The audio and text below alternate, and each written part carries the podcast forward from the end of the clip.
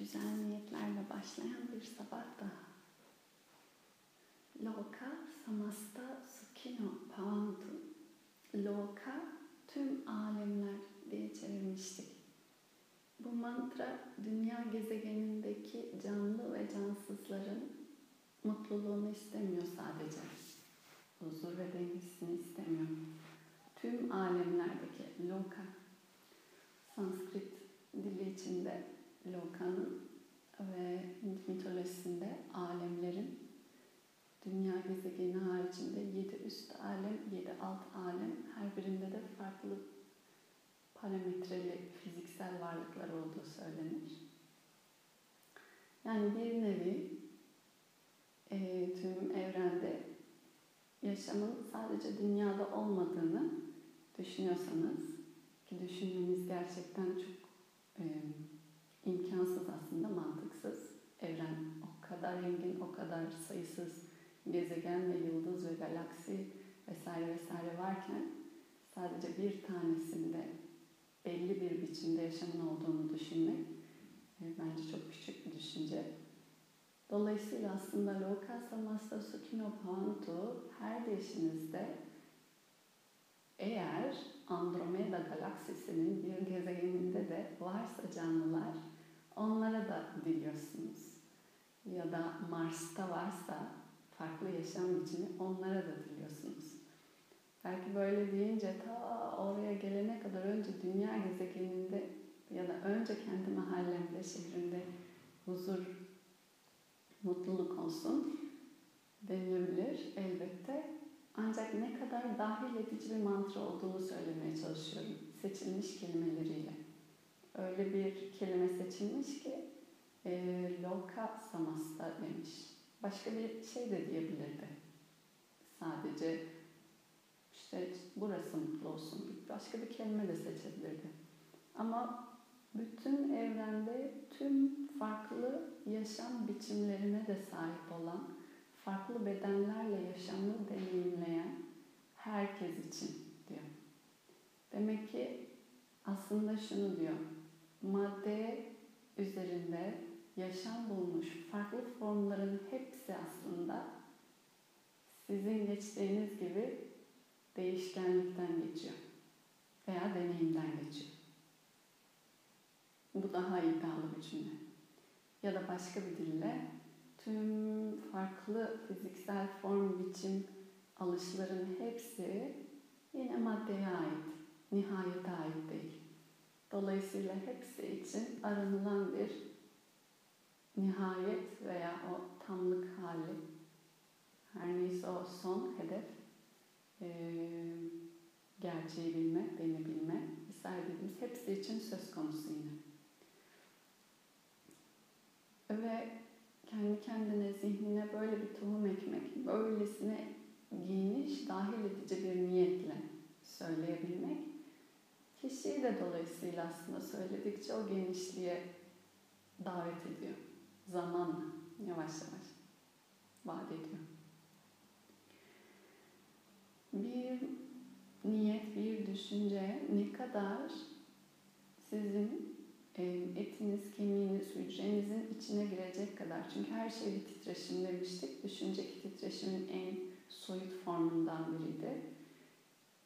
Ne kadar hücrelerinizin titreşimi de bu titreşimle eş frekansta neredeyse olursa yani sen söylemesen bile ağzınla aslında zihninin daimi olarak bu titreşimde olması, bu düşüncenin titreşiminde olması ki mantralar için özellikle tekrarlandıkça bu titreşimle uyuma girdikçe bu mantranın içinde barındırdığı söylediği niyetle eş söylemeseniz de bedeniniz sanki loka samasta sukino pavantu diyor gibi her an titriyor böyle kalp gibi atıyor olabilir.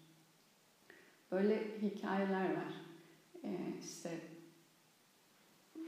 biraz daha ifade etmek için aslında bu arkadaki titreşim uyumunu e, bir usta e, ölüm zamanına doğru yatağında yatarken yıllarca ama işte böyle derin çalışmalar yapmış, paylaşmış birisi.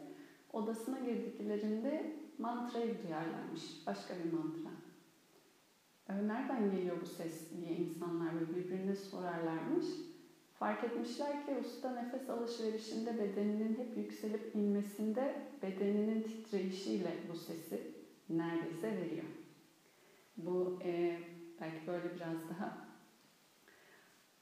soyut gelebilir, inanması güç gibi ama anlatmaya çalıştığı bilinçaltına eğer çok derin bir şey yerleştirebilirse bedenin tüm titreşimi, pranası, elektrik akımı aslında o titreşimle uyumlu olarak akabilir. Böyle bir şey söylemeye çalışıyor. Bu olumlu loka, samasta, sukino, kavantu gibi şeyler için de geçerli. Aksine hangi düşünce yıkıyorsanız ve ne kadar derin yıkıyorsanız ona bağlı da geçerli. Bunu da görebilirsiniz. Kim konuşmadan bir insana bazen baktığınızda bütün bedeninin, zihninin ne üzerine titreştiğini görebilirsiniz. Gözünüzle değil, iç gözünüzle. Bu titreşimi okumaktan. Dolayısıyla biz de kendimizi aslında buna göre formatlamaya çalışıyoruz. Hangi titreşimde salınmak istiyorsak. Evet. Ve ona odaklayınca Bhagavad Gita'nın söylediği söz bugün için bize nereye gittiğine dair bu titreşimlerin, hedeflerin. Demişti ki dün çok güzel iki mısra vardı. Daha erişilebilecek yüksek bir yer olmayan o nihai yere erişebilenler Orada sabitlenip ikamet etmeye başladıklarında hiçbir büyük keder, üzüntü, acı veren olay deneyimle sarsılmazlar. Bu dün 23. mısraydı. Kederle özdeşlik kurmamanın, bu özdeşliği kırabilmenin yoga demek olduğunu dilerim bilir kişi.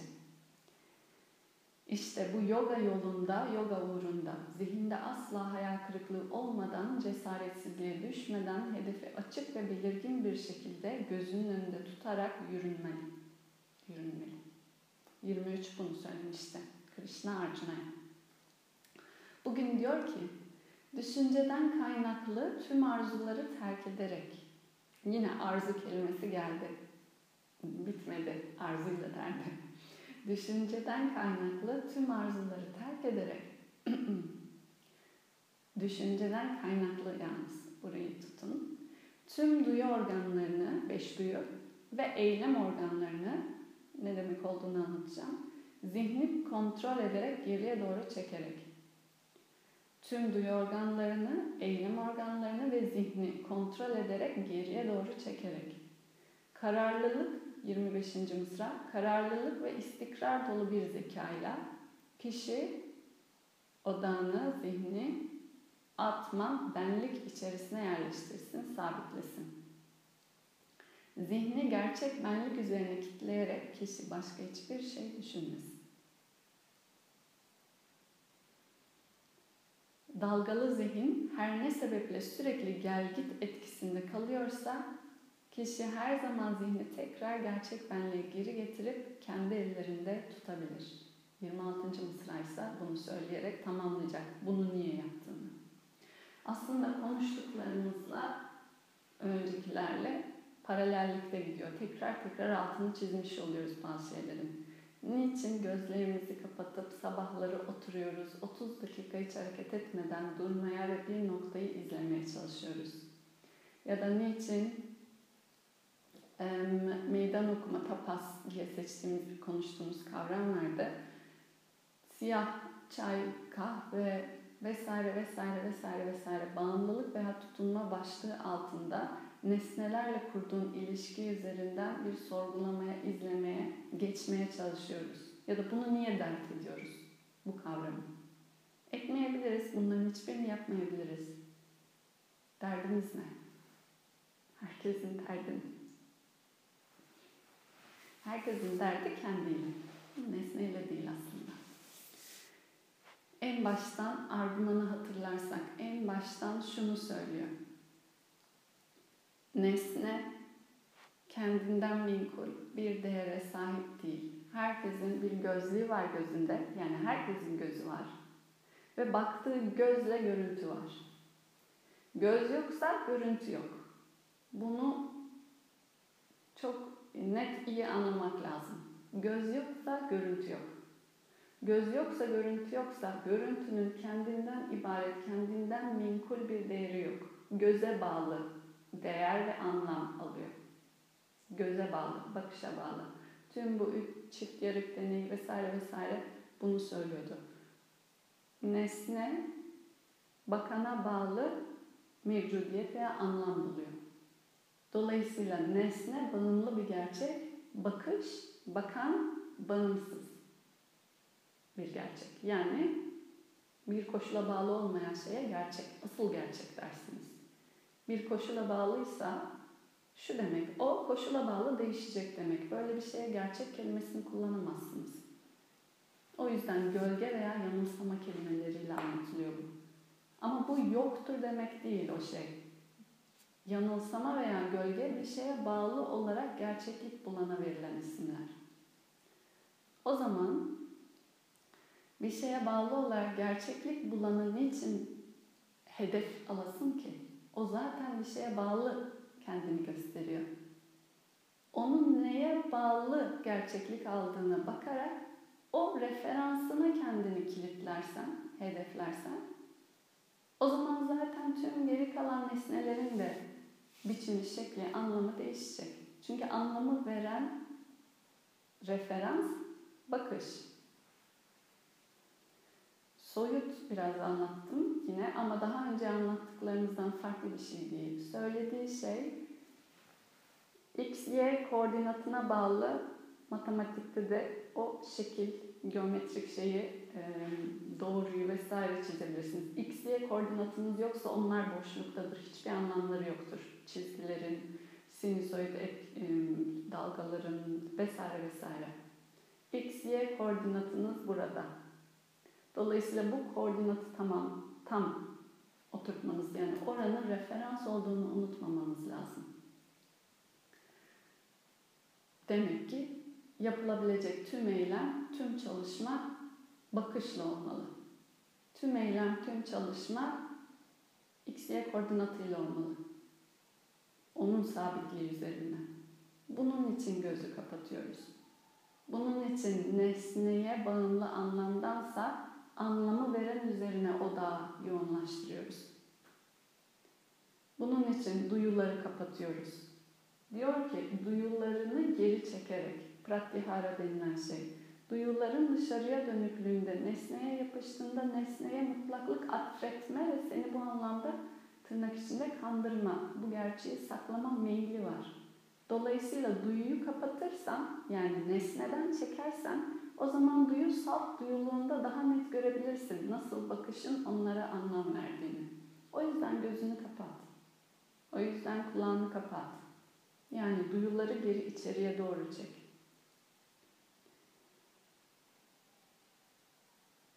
Arzuları terk ederek zihin nesneye mutlaklık verirse o zaman arzu denilen şey aslında ortaya çıkan. Yani bu şu demek. Nesne varsa tamam demek. Hayır. Arzu yani nesneyle beraber gelen bir tamlık olmadığını hatırlatıyor. Düşünceden kaynaklı tüm arzuları terk etme cümlesi.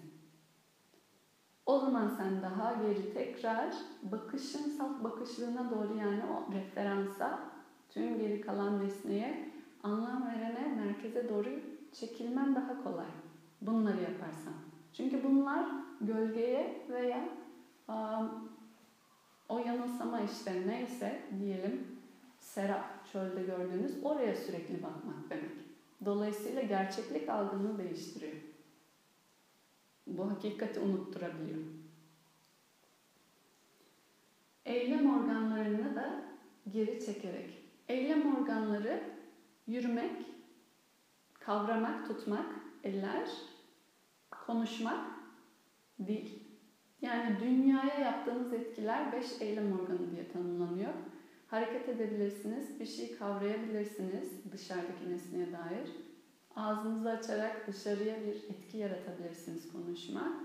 Üreme organları dördüncüsü, beşincisi boşaltım. Anüs. Dolayısıyla bunları da durdurarak fonksiyonlarını geriye doğru çeksin. İlk mısra bunu söyledi. Bu yaptıklarımızın hepsi ve neden yaptığımızı anlatmaya çalıştım ilk başta. O zaman kararlılık ve istikrarlı bir zeka. Hmm. O zaman demek ki kendi bu salt referansına doğru gelmeye başladığında referansın ne, referans olmayanın ne olduğunu ayırt edebilen bir yeti daha iyi çalışabiliyor. Daha iyi görebiliyorsun. Bu anlama veren nesneye kimmiş? Bu bakış dediğim saf bakış yani bu göz neymiş? Daha iyi görüyorsun. Gözdeki nesneden ziyade. Ve başka hiçbir şey düşünmesin. Bunu deyince tamam diyemiyoruz değil mi? Başka hiçbir şey düşünmesin. Öyle kolay olmuyor. Ama bunun için çabalasın diyelim. Ee, ve zaten buna da cevap veriyor sonra.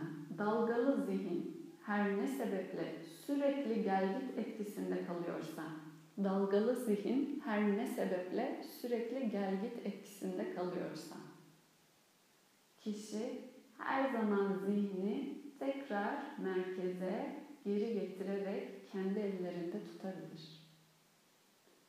Her ne kadar zihin dalga yaparsa, gelgit yaparsa, sen tüm bunları yapmana rağmen o dışarıya açılmaya meylederse, sen yine de her açıldığında onu toplayarak, her açıldığında toplayarak, her açıldığında toplayarak, tekrar tekrar tekrar tekrar toplayarak bir süre sonra onu artık derli toplu, eli ayağı bağlı, terbiyeli bir hale getirebilirsin. Terbiye kelimesi o yüzden güzel kelime. Ee, bunu çok kullanmıyorlar şu an ama eski manevi yani tasavvuf vesaire de çok kullanılır. Yoga da terbiye, terbiye disiplin, terbiye sanatı. Terbiye etmeye çalışıyorsun. Hop elini ayağını topla. Gözünü kapat. O hep dağıtmaya, geldikçe meylettikçe. Çünkü buna alışık. Çünkü bu onun ne diyelim ne kadar onu buna sürüklediysen meyli. Dolayısıyla sürekli nesne üzerinden bunu gördüyse yine ona meyledecek. Başka bir şey göstermen için ona bir çaba dahilinde bir süre boyunca çalışman gerekiyor. Ve bu yaptığımızda sabahları, akşamları ve gün içerisinde de aynı yaklaşımı korumak. Dolayısıyla bu 10 ya da 20 dakika, 30 dakika sabah akşam yapılan bir çalışma değil, bir yaklaşım, böyle demiştik. Her saniyesinde hayatın meditasyon yaklaşımıyla yani kişinin dağınıklığından, nesneye mutlaklık atfetmesindense kendi merkezinde, kendi bakışıyla anlam verdiğini hatırlayarak yaşama farkındalığı gelişirse bunu siz ne kadar bilinçli 30 dakika yapay bir şekilde yaparsanız hayatın içinde de o kadar doğal kendiliğinden olmaya başlayacak, sirayet edecek. O kadar o zaman o hayatın içerisindeki etkileşimde nesne sizi alıp dağıtmaz. Bakanın çünkü ve nesneye o anlamı verenin sen olduğunu hatırlarsın. Gölgenin gölge olduğunu hatırlaman lazım sürekli. Gölge ne yaparsa yapsın. Bunun için sürekli gölgeye baktığında ya da gölgeden gözünü alıp ışığa, merkeze bakman lazım. Işık, ışık, ışık, ışık dediğinde herhangi bir zaman bir gölge çıkarsa karşına ışıkla var bu, biliyorum diyebilirsin. Aksi takdirde bir anda Aa, her taraf karanlık oldu. Neden? Her yer gölge oldu. Neden diyerek o gölgeyle aksine farklı özdeşliklere veya um, dağılmalara, yanılsamalara girebilirsin. Bunun anımsanması, bunun çalışması. Meditasyon ve devamında götürdüğü yer. Birden alakasız bir soru gelmiş. Yoga felsefesinde reenkarnasyon var mıdır diye. Şu konuştuklarımdan şu an bağımsız. Sonrasında bağımlı olacak. Bölümün devamında konuşacağız. Ama şimdiye kadar konuştuklarımla buna cevap yani bu soruyla sormanızı ter- tercih etmezdim. Tabii ki bildiğimiz ezberlerle geliyor ama bu konuşmaların sonunda sizin fikriniz olmalı. Ve bunu da bildiğiniz kavramlarla söyleme söylediğiniz sürece konuşulan her şeyi bildiğiniz kavramları asimile edersiniz. Bunu Sanskrit dersinde demiştik.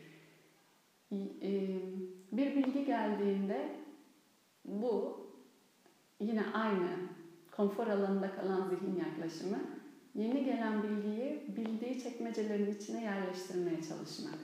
Evet bu konuşma ha tamam bu şu demek anladım. Yani şuraya hitap ediyor. Belki hiç kafanda olmayan bir kavrama hitap ediyor. Bunun için yeni klasör açmanız gerekebilir bilgisayarınızda. Her gelen bilgiyi var olan klasörlerinize dahil etmeye çalışırsanız o zaman zaten var olan klasörlerle devam ederiz. Ama yeni klasör açmak zor iş. Çok zor iş. Gerçekten çok zor. Bunu yapabilme yetisini de öğretmeye çalışıyor aslında bunlar. Bir ses, bu Sanskrit dersinde konuşmuştuk. Bir ses var yeni. Bu bildiğin bir ses değil. Bir dili öğrenirken bunu çoğunluk yapıyor. İşte İngilizce'deki TH sesi, T. Türkler öğrenince T sesi bu. Hayır T sesi değil. H sesi o zaman. Hayır H sesi de değil. F sesi mi? Hayır o da değil. Türkçe'de olmayan bir ses. Bunu kabul etmen gerekiyor. Hiç bilmediğin, hiç ağzının yapmadığı bir ses. Onu dersen o zaman T sesi diyebilirsin. Yoksa T, think diyeceksin, think diyeceksin, think diyeceksin. Böyle İngilizceyi öğrenirken böyle olur. Ama hiç dilinin daha önce vurmadığı bir yere dişine dair vurması gerekiyor. O zaman sesi verebilirsin. Bu başka. Dolayısıyla şu konuştuğumuz her şey için de bu geçerli. Reenkarnasyon bildiğiniz reenkarnasyonu anlayabilir. Bunun için yeni klasör açmanız lazım kafanızda belki. Ve konuşmaları hatırlayarak ya da diğer başka şeyler de olabilir. Konuş, e, bu diğer konuştuklarımıza dair. Zihnine dair de yeni klasör açmanız gerekebilir. Hepsini o yüzden um, argüman argüman indiriyoruz. Yani tanım tanım. Yoksa eğer bulanık kavramlar içerisine girersek herkesin kafasında kavram başka bir şeye oku var. O zaman öyle e, işte sözlü sanat, konuşma ki çoğunluk yapılıyor bu yapılanların çoğu böyle. Ama o matematiğin bir sistemi var ya da standart felsefenin değil, mantıkla başlar felsefe. Mantık matematikle başlar. Zeka argümanlar üzerinden gider. Birinci argümanı koymadan ikinci argümana geçemezsin. Zihin ne demek ortaklaşmadan, matematikte de iki nedir ortaklaşmadan üçü konuşamazsın. Herkesin ikide bir hemfikir olması lazım. Ve felsefe yapılırken de ki bunu yani Batı felsefesinde zaten yoğun var ama aslında İslam felsefesi veya yoga üzerinde de bu var. Şu an tasavvufun tasavvuf olarak bir felsefe olması İbn Arabi'nin müthiş böyle argümanlar üzerinden e, mantıksal argümanlarla bir felsefe ve kavramları iki eşittir bu. Allah eşittir bu, ilah eşittir bu, gayb eşittir bu. Tanımlamasıyla gelmiş bir öğreti. O yüzden şu an insanları etkiliyor. Çünkü zekalarına hitap ediyor. Bu, bu şeyi açıklamak istiyorum. Çünkü şu an felsefe veya bu kişisel gelişim şeyleri böyle konuşalım oldu gibi bir şeylere dönüşüyor. Gerçekten bunları felsefe yapan kişiler müthiş mantık, müthiş argümantasyonla gelmiştir. Dediğim gibi tasavvuf için İbn Arabi bir numara ve şu an tasavvufun böyle bir felsefe olmasını sağlayan kişi. Çok sağlam mantık var arkasında ama kitaplarını okursanız. Aynı şey Kant, Descartes vesaire için de geçerli. O yüzden bu insanlar konuşuyor. Ya da yoga sutralar. Eski metinlerde şöyle şöyle işte bu da böyle ben düşündüm böyle demez. Tanım yapar. Zihin eşittir budur. Zeka eşittir budur. Zihin eğer buysa, zeka eğer buysa o zaman şu nedir? Bu şekilde devam edebilirsin. Neden bunları söyledim? bütün tartışma bütün konuşmalarınızda ve şu an beraber yaptığınızda da ama kendinize de aynı şekilde Tanrı var mıdır yok mudur? Tanrı ne demek? Önce onu tanımlamadan bu soruyu soramazsın. Bu soruda Tanrı eşittir neye hitap ediyor?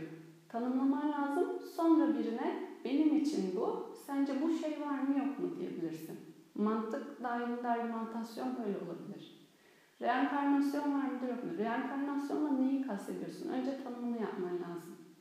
Tanımından sonra altında başka kavram tanımları olacak. Onları tanımlaman lazım.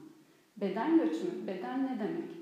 Beden nasıl göç edebilir? Zihin göçü mü? Zihin ne demek? Zihin nasıl göç edebilir? Beden, zihin, zeka, duyular arasındaki bağlantı ve ilişki nedir? Hepsini tanımlaman lazım. Evet. Çok güzel soru sormak ama nasıl soru sormamız gerektiğini, felsefi soru sormamız gerektiğini kendinize açıklamak istiyorum. Bu kitaplarda da Yoga Sutra veya eski e, Samkhya, Upanishadlar, kitaplar şöyle gider. Karşısına hep bir argümantasyon koyar. Öğretmen bir um, verir, bir argüman verir. Sonra karşısına zıt argümanla gelir. Öğretmen onu sorgulatır. Bununla ne demek istedin? Sonra ona zıt argüman gelir. Dolayısıyla yani kendi içerisinde çok ciddi bir buna şu an günümüzde eleştirel düşünce deniyor. Critical thinking diye geçen. Bu analiz etme ve eleştirel düşünme. Koyduğun veriye bir kavramlarını iyi tanımlaman lazım. İki, karşısına sürekli kendin de vere vere yani karşıt argüman kendi kendini çürütmeye çalışırcasına aslında daha derin, daha iyi tanım yapabilirsin.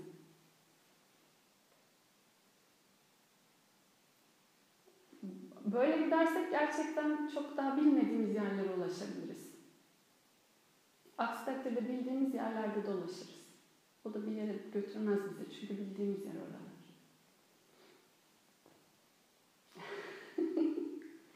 tamam. Zaten komik bir şey. Gülmek zorundaydım. Birisi rüyasında beni görmüştü. Böyle çok güzel İngilizce konuşuyormuş. Cevabı evet hayır olan sorular sormak mevcut bilgiyle uyumlamaya çalışmak demek. Evet, dolayısıyla yeni bilginin önünde bir engel. Doğru soru sormak çok önemli. Kesin bunu anlatmaya çalışıyorum. Ee, sorduğumuz soruların cevabının evet ya da hayır olmasını bekliyorsanız sizi bir yere götürmez. Çünkü zaten biliyorsunuz ona dair. Evet, hayır. O yüzden yine bu biraz şey olacak. Yani derinlik açmaya çalışıyorum bu anlamda bu konuşmalarla. Bu anlattığım nesneye bağlı gerçeklik verilmesi idealizm değil. Yani böyle bunlara girmek istemiyorum. Çok kavramlarla da böyle havalı sözlü konuşmalar yapmaya çalışma gibi bir şey oluyor bazen. Bu da yine felsefenin bir başka karanlığı ama bunu anlatmam gerekiyor. Dünya var mı? Var. Buna realizm demişler. Nesne kendinden menkul var. Dünya yok, sadece zihin var. Evet evet, hiçbir şey yok, her şey yalan. Bütün dünya yok, sadece zihin ve ben varım. Buna idealizm demişler. Sadece idealar, zihin ve düşünceler var. Bu Batı felsefesi şu an anlatıyorum ama üçüncü cevabı son yakın zamanda Batı felsefesinden vermiş olsalar bile çok eski metinlerde heyecan verici olan Yoga Sutralar vesaire 3000 yıl önce zaten bu cevabı vermişler. O yüzden şu an bu metinleri öncelikli konuşuyoruz. Kendi adıma beni daha etkiliyor. Ama 1700'lü yıllarda Kant isimli bir filozof diyor ki hayır dünya ne var ne de yok. Dolayısıyla bu soruya hitaben buna daha iyi açıklamak için bunu anlatmak istedim. Dünya var mı, dünya yok mu, nesne var mı, nesne yok mu diye sorarsan ve var ya da yok dersen dalga, elektron, parçacık veya dalga ikileminde kalırsın, sıkışırsın. Ama ne o ne o. O yüzden öznel idealizm diye. Bilmek zorunda değilsiniz bunları. Dediğim gibi böyle e, teoriler ve kavramlarla daha şey yapmak istemiyorum. Ama duyarsanız ola ki en azından genel kültür için fikriniz olsun. Fenomenoloji diye, öznel idealizm diye geçen Batı felsefesinde Einstein'ın aynı çift yarık deneyini anlattı. Yoga Sutralarda Patanjali'nin anlattığı nesne bulanık ve belirsizlikte iken o nesnenin belirlilik ve biçim almasını sağlayan öznedir diyen teori. Dolayısıyla dünya ne var ne yok. Cevap olarak evet hayır soru sorarsanız cevabı ne evet ne hayır. Dünya var, nesne var ama sana bağlı olarak biçime sahip, sana bağlı olarak anlama sahip. Senin gözlüğünle çünkü o görüntünün netliğini alıyor. Öyle söyleyeyim. Teori bunu söylüyor. Dolayısıyla üçüncü bir çekmece açmadığın sürece kafanda bildiklerinin haricinde bunu anlamak çok zor. Bunu anlamamız çok zor. Aynı şey, reenkarnasyon var mı yok mu? Ne var ne yok. Dolayısıyla ne evet ne hayır diyeceğiz. Ama evet ve hayır'a takılırsanız bildiğiniz yerde kalır. Tanrı var mı yok mu? Bildiğin Tanrı kavramıyla gidersen ne evet ne evet ya evet ya hayır. Ama ne evet ne hayırlık belki yeni bir alan açılabilir. O zaman bildiğin kavramı genişletir. Algını genişletir. Anlamı genişletir. O zaman bir şeye hitap eder konuşma veya felsefe. evet, Schrödinger'in kedisi de belirsizlik ilkesi aynı şekilde ne ölü ne canlı. Heisenberg'in belirsizlik ilkesi diye de bir video göndermiştim bu çift yarık deneyiyle bağlantıda.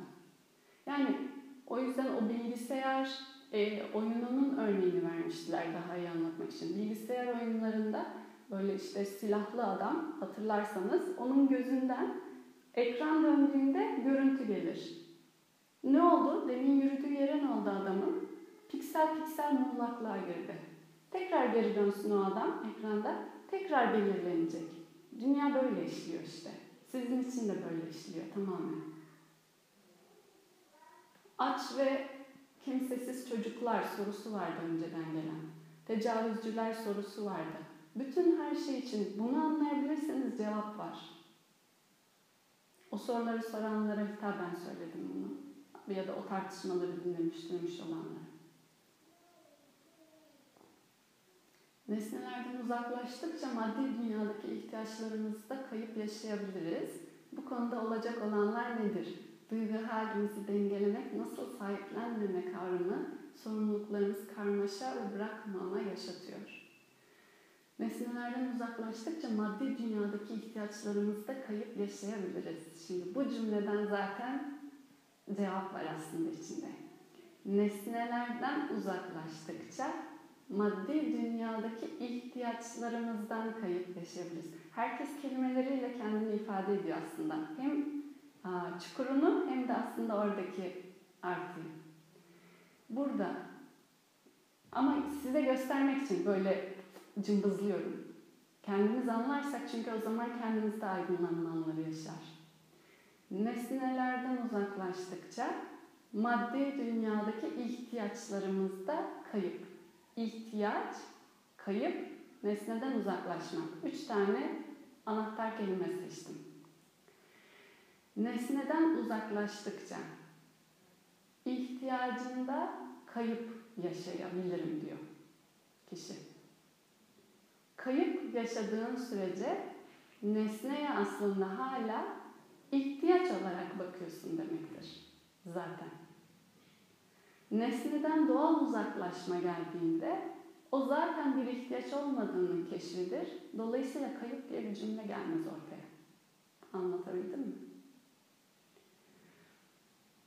Bunu Swami Dayananda bilyelerle oynayan çocuk için vermişti. Bir çocuğa bilyelerini artık bırak dediğinde çocuk eğer bilyelerle oynamak hala istiyorsa bilyeden uzaklaşmak bilye ihtiyacımı kaybettim demesine sebep olabilir. Ama bilyeyle oynama arzusunu zaten içeriden doğal kaybettiyse bu onun için bir ihtiyaç olmayacağı için kayıp da olmayacak. Anlatabildim mi? Dolayısıyla zorunlu bir itme değil, bırak bırak bırak bu baskı anlamında. Ama o nesnenin sana zaten bir ihtiyaç olmadığını, hiçbir zamanda olmadığını keşfetme yolculuğu bu. Zaten hiçbir zaman bir ihtiyaç olmadı senin için nesne. Çünkü nesnenin bağımsızlığında da sen hep sensin. Varsın, tamsın, buraya doğru götürüyor. Tamam tamam oldu. O zaman tekrarlayayım bunu. Atayım her şeyi de olur o zaman. La olmuyor ama. O baskı veya itme.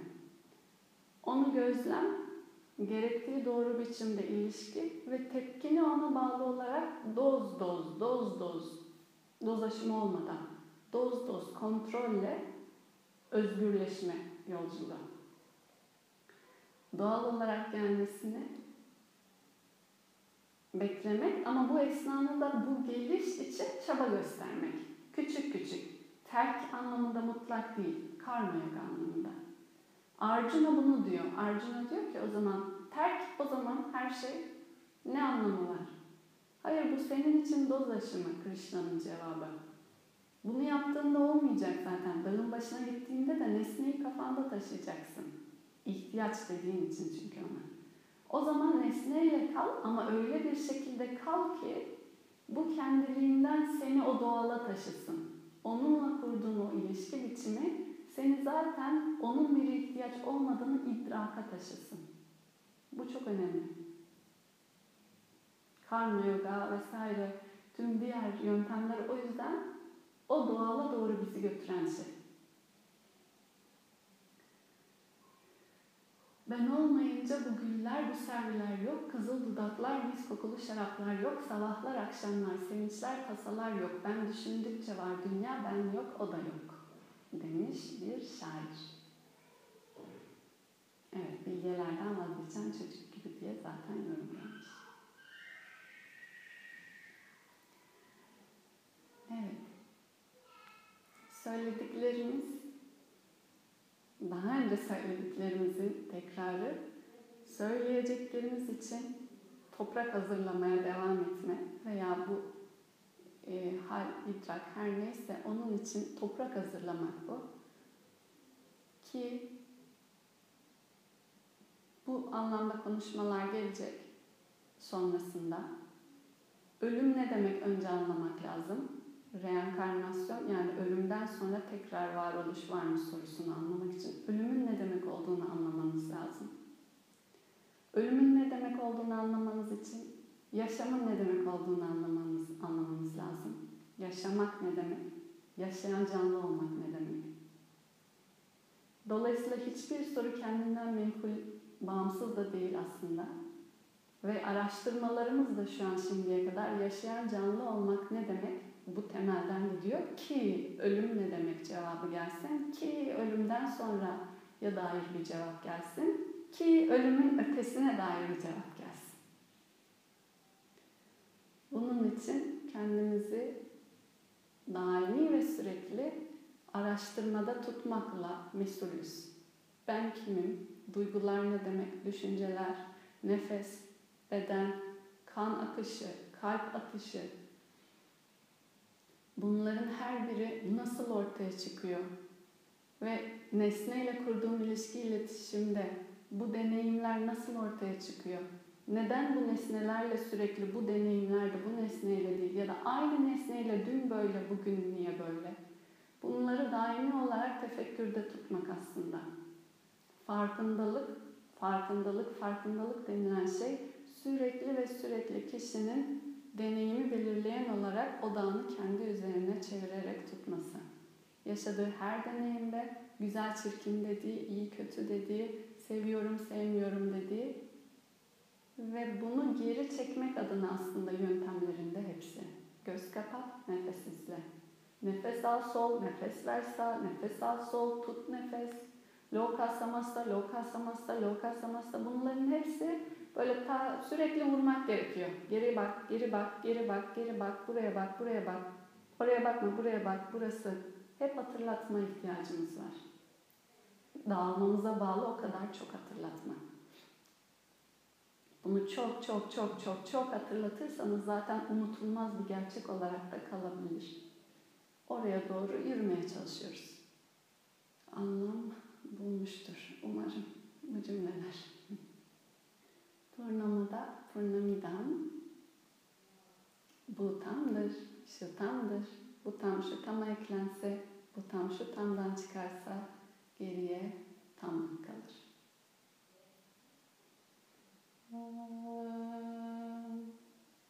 Purnamada Purnamidam. Purna Purnamudacchate Purnasya Purnama.